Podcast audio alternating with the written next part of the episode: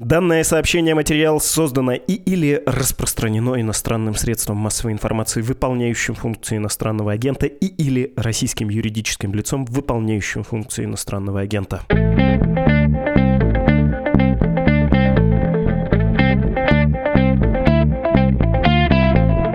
Это подкаст о новостях, которые долго остаются важными. Он называется «Что случилось?». У микрофона я, Владислав Горин. У другого микрофона Ольга Гулина, доктор юридических наук Потсдамского университета, исследовательница Института миграционной политики в Берлине, Германия. Мое почтение за Гехиата Фрау Гулина.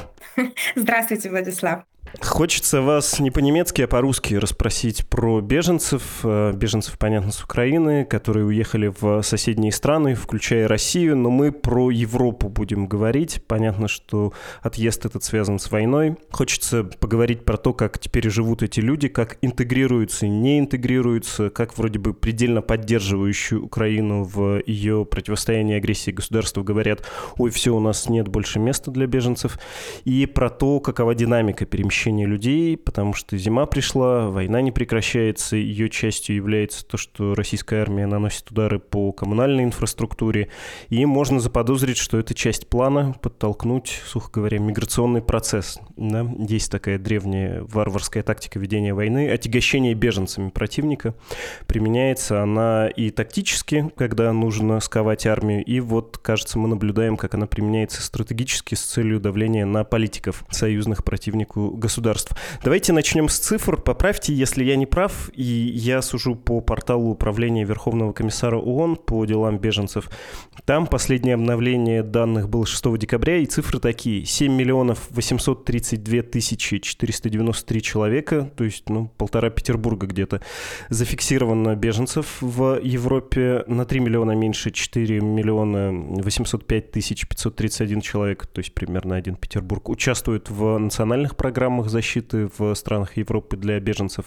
В России сейчас 2,8 миллиона человек, беженцев э, из Украины имеется в виду. В Европе лидеры по числу стран, которые приняли беженцев, Польша и Германия. Что важно еще сказать о количестве и что важно понимать о качественных характеристиках?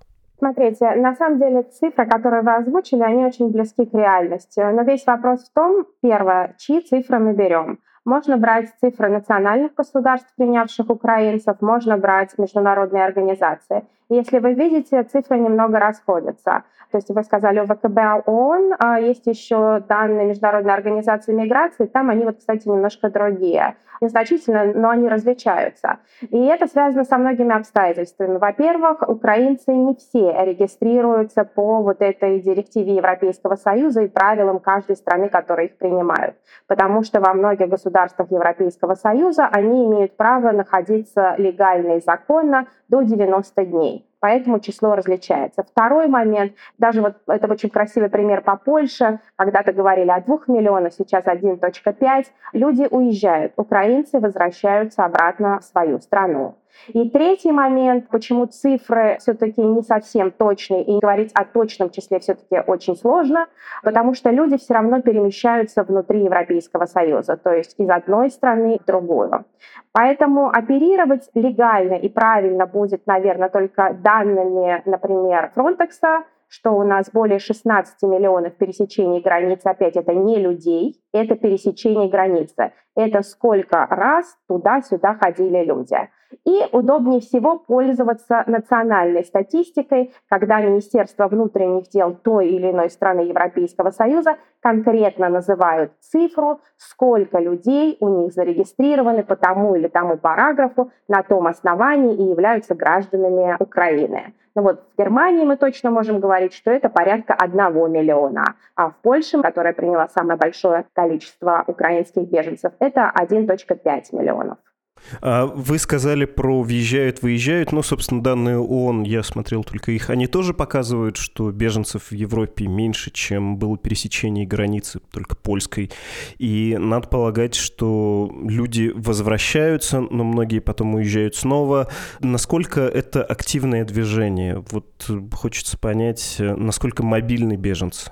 Это тоже очень сложный вопрос. То есть как бы люди возвращаются. Вот недавно было опубликовано исследование об ожиданиях и вообще о социально-демографических характеристиках украинцев, проживающих в Европейском Союзе и конкретно в Германии.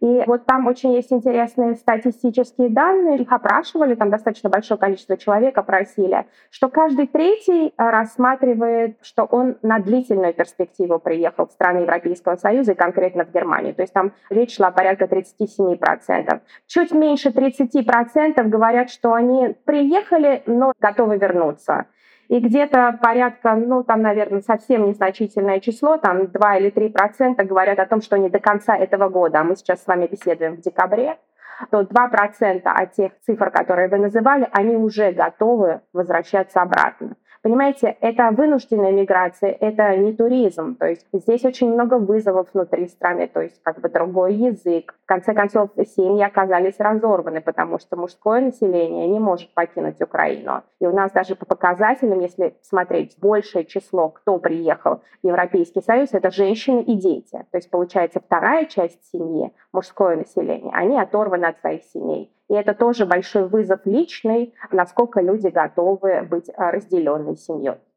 Да, ну, в общем, понятно, что люди призывного возраста и мужчины не могут выехать из Украины, а есть более приближенный какой-то фокус, э, полувозрастной состав тех, кто приезжает. Это, условно говоря, женщины до такого-то возраста в большинстве своем, или там дети до такого-то возраста, таких-то возрастов. Или нет, это тоже трудно фиксируемое, пока трудно вычисляемое. Нет, а вот это как раз-таки очень показательно, потому что те люди, которые, ну давайте конкретно говорить, я же работаю в Германии, конкретно говорить о Германии, у нас э, есть очень четкие выкладки, потому что, конечно, такие же показатели, они обязательно фиксируются. Ну, во-первых, 70% приехавших это у нас женщины, 30% это мужское население, и всего из всей массы приехавшей, то есть только каждый третий, 34%, это дети в возрасте от 0 до 18 лет. Большая часть, почти 80% из всех приехавших не имеют второй половины, то есть не имеют партнера с собой, не имеют супруга или супруги. Каждый четвертый, который прибыл в Германию, то есть 25%, они уже имеют опыт общения с Германией, они приехали сюда и проживали у друзей друзей, родственников или так далее. То есть они ехали в страну, о которой немножечко имели представление. Что еще интересно? Ну, по опросу тех, кто у нас зарегистрирован по параграфу 24, это вот это как раз-таки директива особая, статус украинцам дает, более 70% зарегистрированных у нас украинских беженцев, они квалифицированы или высококвалифицированный персонал. То есть у них есть дипломы, у них есть профессии, и вот что очень интересно и перспективно для Германии и для будущего рынка труда, по их ответам большая часть этих людей заинтересованы работать в сфере образования или присмотр за стариками или неподвижными людьми, то есть как бы обслуживание вот этой категории населения.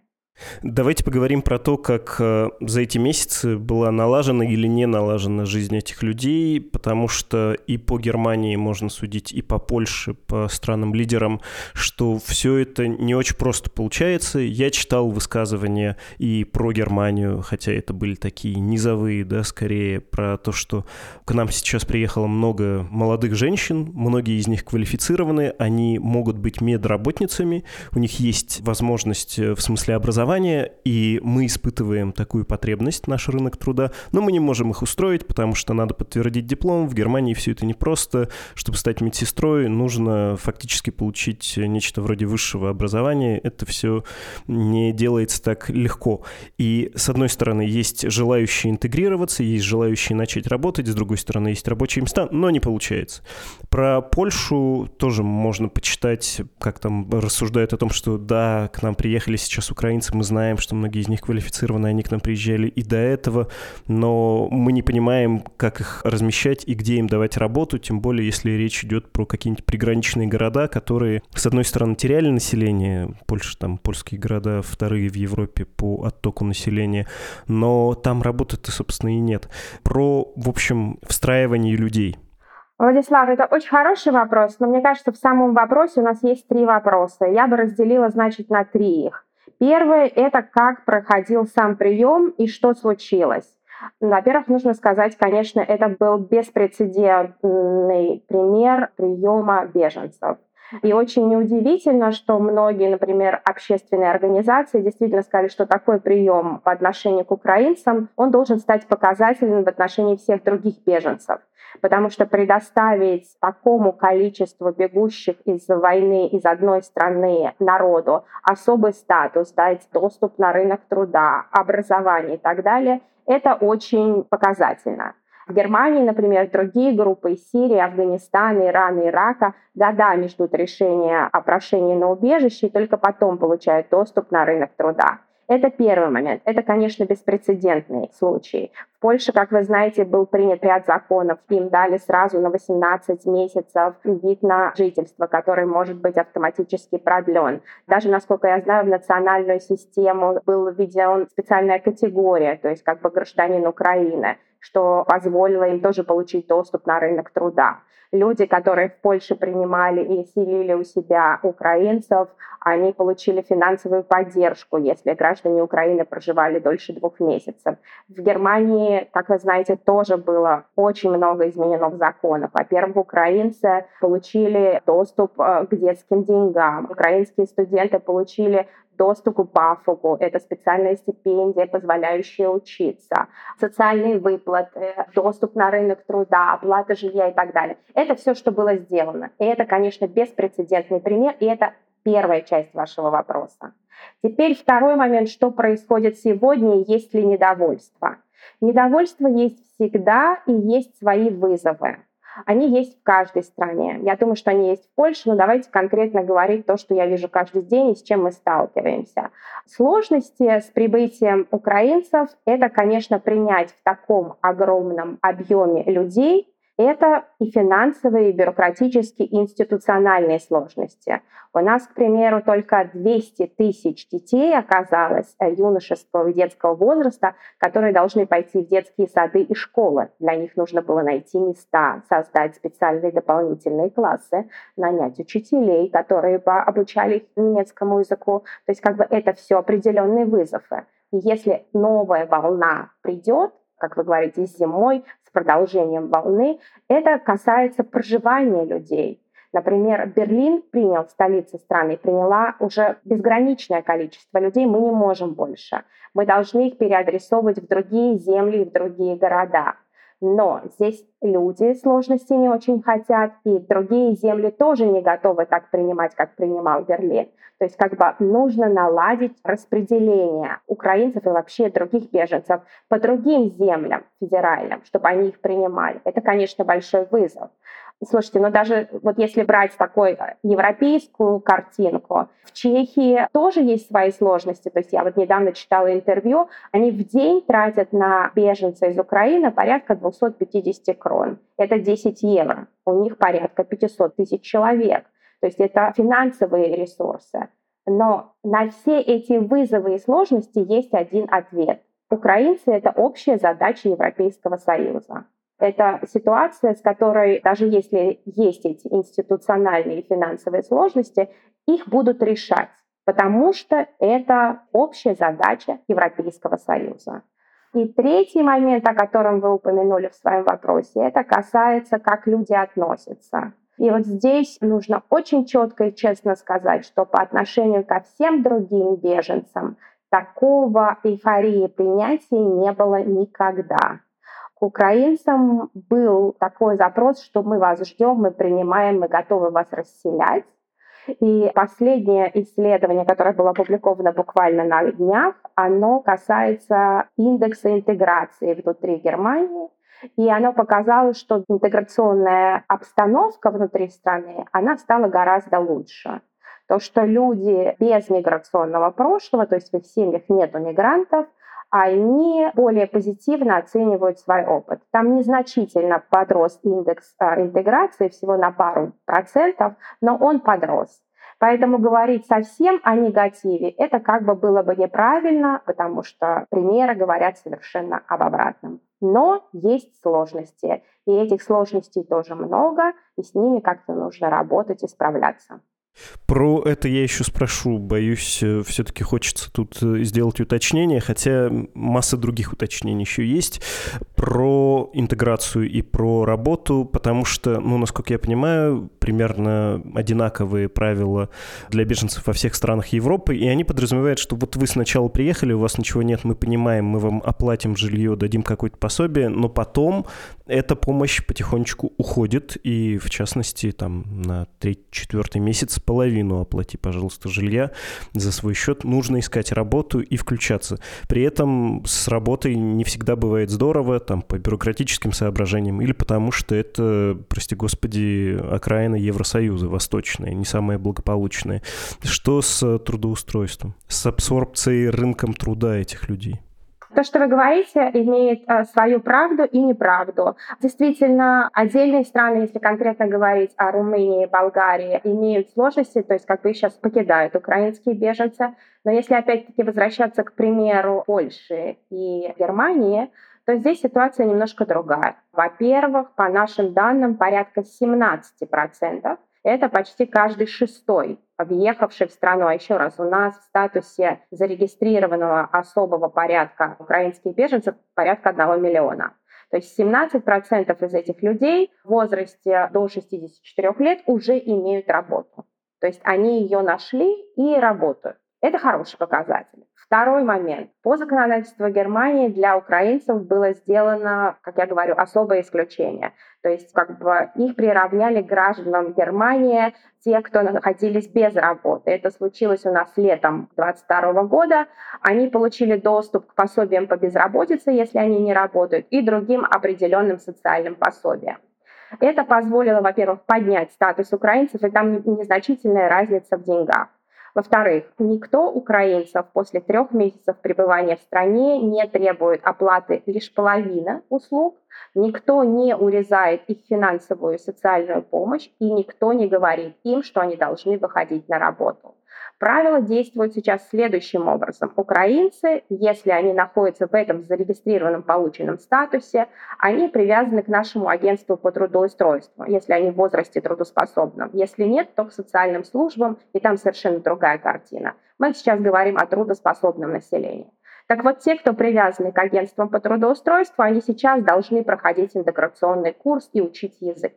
А когда они пройдут 6 или 9 месяцев, в зависимости там, от их знаний, компетенций, возможности учиться, сдадут экзамен, с ними будут разговаривать, какую профессию, что они могут сделать. То есть квалифицированные люди, по сути дела, из Украины, врачи и так далее, им дадут дополнительные курсы, чтобы они доучили язык до уровня S1 и специализированные термины, чтобы они потом могли признавать свои дипломы. Это как бы отдельный порядок. Все те, о ком мы говорим, как бы такая общая масса, они сейчас закончат интеграционный курс, и, соответственно, сотрудники агентства по трудоустройству будут выявлять, какие позиции на рынке труда им подходят, и отправлять людей туда на работу.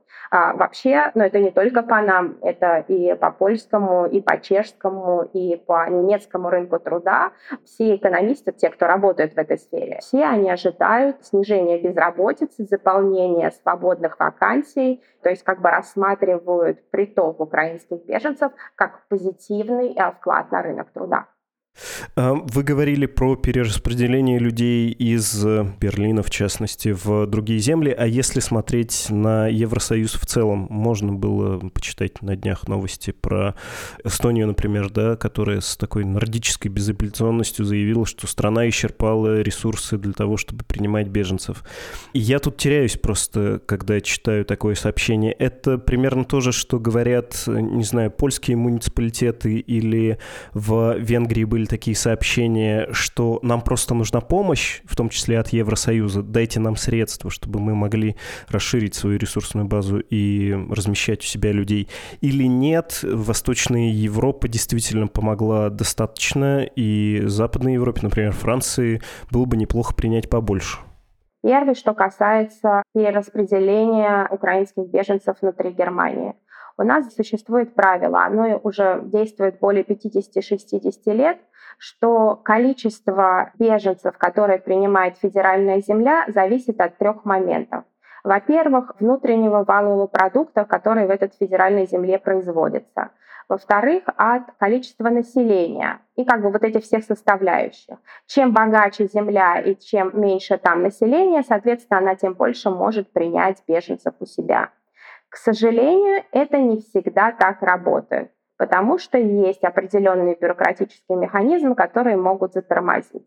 И многие административные институты просто как бы ну, говорят, ну мы не берем из другой федеральной земли, не забираем, например, беженцев. Так оказалось сейчас, Берлин перенаселен. То есть Берлин достиг своих границ, лимита по приему беженцев, их расселения и так далее. Это действительно большой вызов для бюджета города и его институциональных служб. А есть рядом земля Бранденбург, в которой этот лимит не достигнут но однако такого количества беженцев она не принимает. Значит, нужны какие-то внутренние механизмы. Как над этим работают полномоченные службы, я некомпетентна ответить на этот вопрос.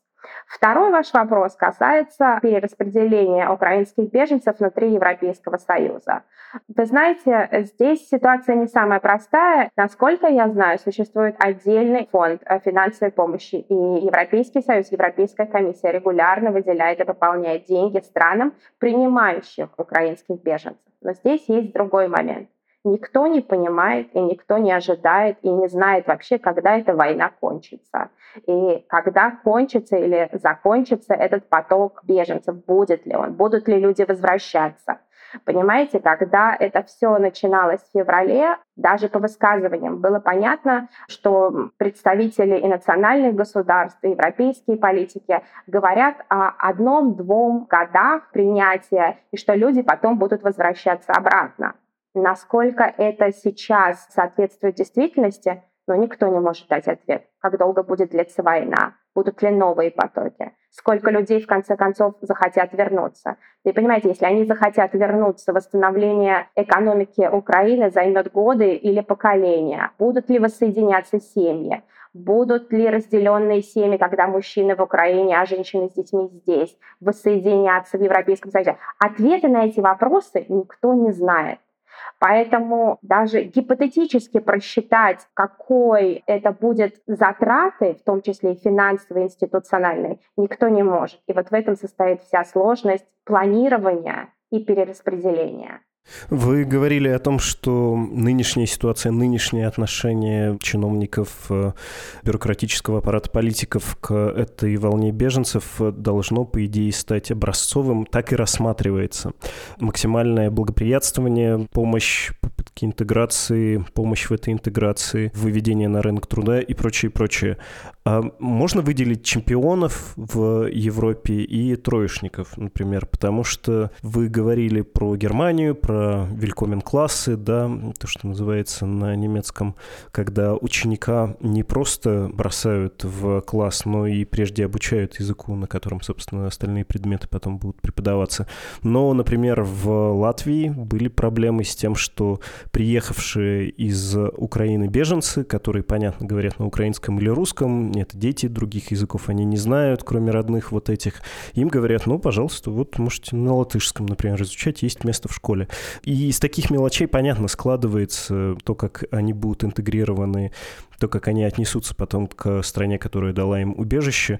Есть уже на европейской карте какие-то очевидные отличники и очевидные двоечники, вот исходя из того, как они сумели наладить эту работу от частности до общего? Мне кажется, каждая страна Европейского Союза, и даже не Европейского Союза, даже Молдова, они делали то, что могли делать по своим возможностям. То есть маленькое государство в Европе не самыми большими возможностями Молдова приняла более 100 тысяч украинских беженцев. Да, они потом уехали в Румынию или еще куда-то, но то есть как бы страна сделала все возможное. Дело в том, что вы говорите о практиках приема. Еще раз, ну, тогда нужно учитывать и финансовые, и институциональные возможности страны. У кого-то экономика более сильная. Если опять говорить э, про Германию, вы понимаете, в Германии одна из сильных и самых больших украинских диаспор. Была и есть до сих пор. Поэтому люди сюда поехали. То есть здесь уже была такая сеть, куда люди приезжали. В Польше, я думаю, что было то же самое. Поэтому там и ресурсы государства, хотя есть и остается поддержка Европейской комиссии и ресурсы национального государства, никто не отменял вот эту человеческую, там, я не знаю, родственную и какую-то другую поддержку. Недаром я, по-моему, упомянула, что по нашим опросам говорит о том, что почему люди выбирали Германию, потому что почти каждый четвертый имеет либо какого-то родственника, либо родственника родственника, либо друга, либо друга друзей, либо когда-то уже здесь работали или имели опыт. Ну, с Польшей вообще все понятно.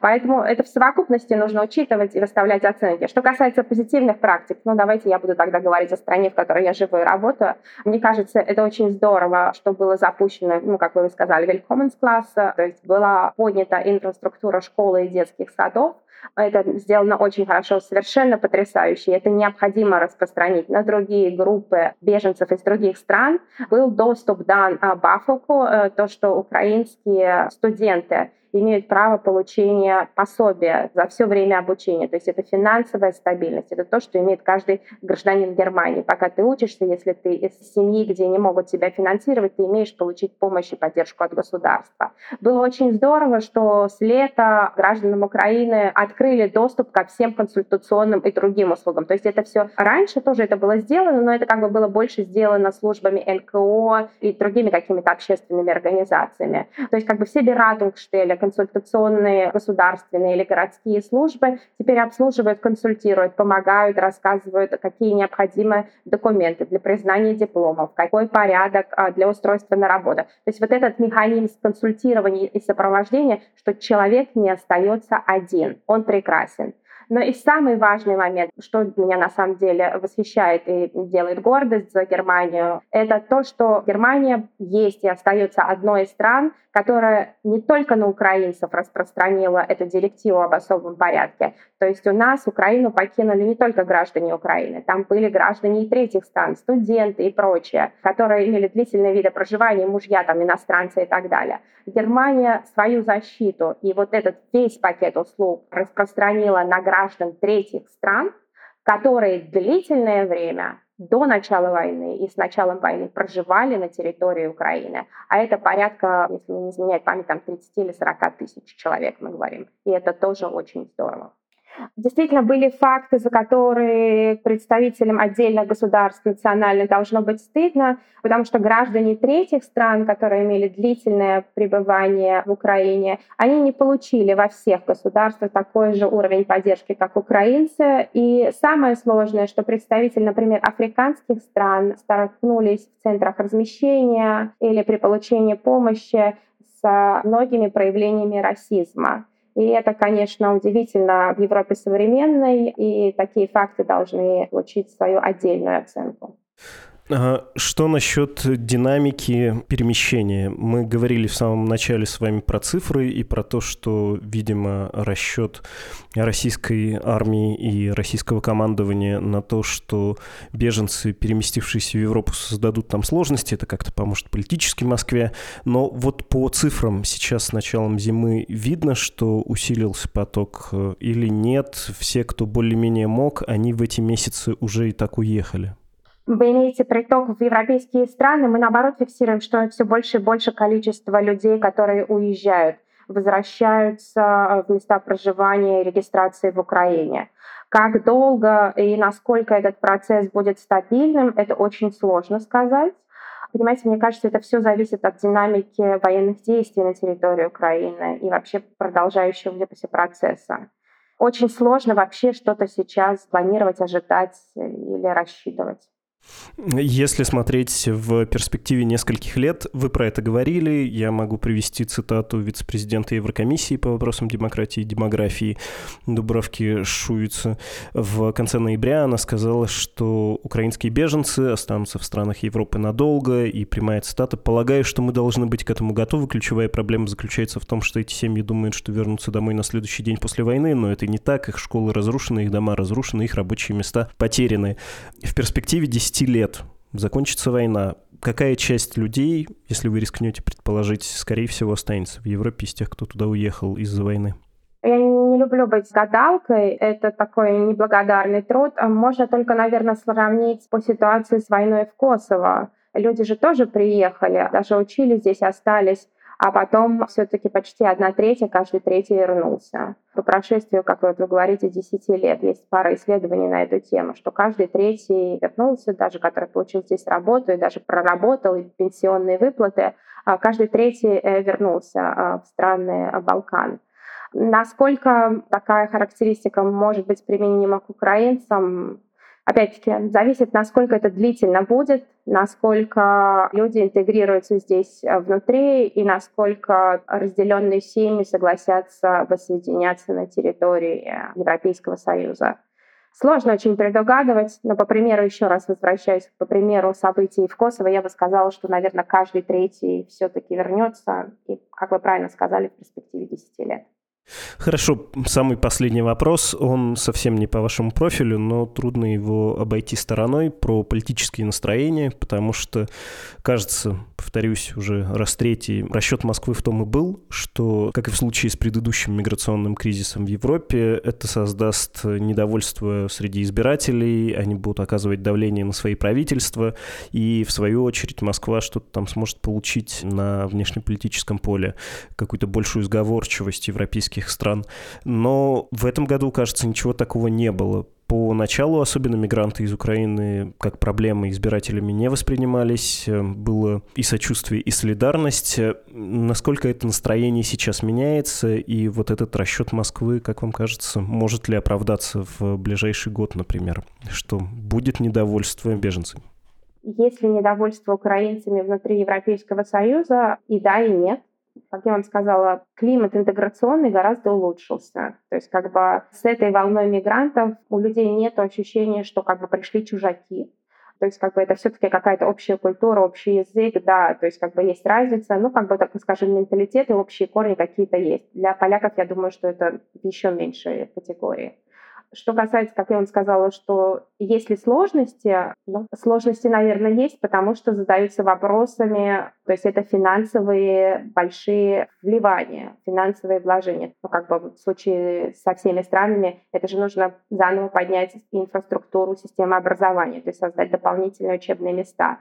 Это нужно сейчас создать какие-то центры размещения. В той же Чехии, насколько я знаю, для украинцев было создано специальные центры поддержки, то есть такой ассистент-центр, 14, по-моему, или 15 по всей стране. То есть это опять-таки ресурсы человеческие, финансовые, людские и деньги. Опять-таки, это все, конечно, есть свои сложности. Здесь мне нужно сказать два момента. Вы называете приток украинцев в Европейский Союз миграционным кризисом. Здесь об этом вообще никто не говорит. Это даже не кризис и не вызов. Это гуманитарная программа. Это как бы обязательство европейцев перед Украинами. Это первое. А второй момент, насколько долго это будет продолжаться и насколько вот эта финансовая подоплека будет играть речь, э, это играет совершенно маленькую сейчас роль потому что вопрос безопасности Европы и происходящего, он как-то совершенно мало привязывается к финансовым затратам, которые тратятся на украинских беженцев.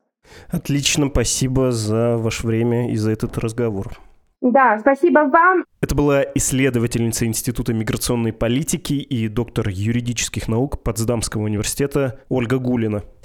Страницы, где мы принимаем пожертвования support.meduza.io, там на русском языке, и save.meduza.io, там на английском языке. Нам неизменно нужна ваша поддержка. Как только она прекратится, прекратится и наше издание. Ну а как иначе? В этом мире все движут деньги. Идут они на хорошее дело. Медуза, кажется, хорошее дело.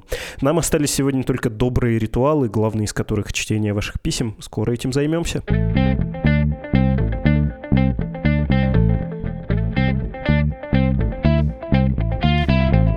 Вот они, ваши электронные послания, читаю их. Один из слушателей написал, что в одном из предыдущих выпусков я читал письмо от нашего слушателя, который спрашивал, кого же теперь на Новый год смотреть вместо Путина перед курантами. И не сговариваясь, многие стали предлагать Екатерину Шульман, вот и Николай тоже ее упомянул. И угадайте, что, или точнее, кто Екатерина Шульман, иноагент, конечно. А еще Николай написал про Минские соглашения. Мне не совсем до конца ясно, какой был мастер-план Украины, усиливаться, чтобы потом вернуть Донбасс, когда политическая ситуация ситуация в России изменится, или усиливаться, чтобы хотя бы в случае агрессии дать хоть какой-то отпор. План был саботировать неприемлемые, но вынужденно заключенные соглашения, вывести проблему Донбасса за скобки, огородиться. Не думаю, что много оптимистов было считающих, что ситуация в Москве поменяется. В остальном, ну да, вроде вы правы, так, наверное, и было. Ну а что еще делать стране, которая пережила прямую агрессию, кроме как обратить внимание на собственную армию? Написал или написала нам Н про выпуск о путинском окружении с Андреем Перцевым и Алексеем Гилевым. Кстати, она передает обоим привет, а заодно и Константину Гаазы.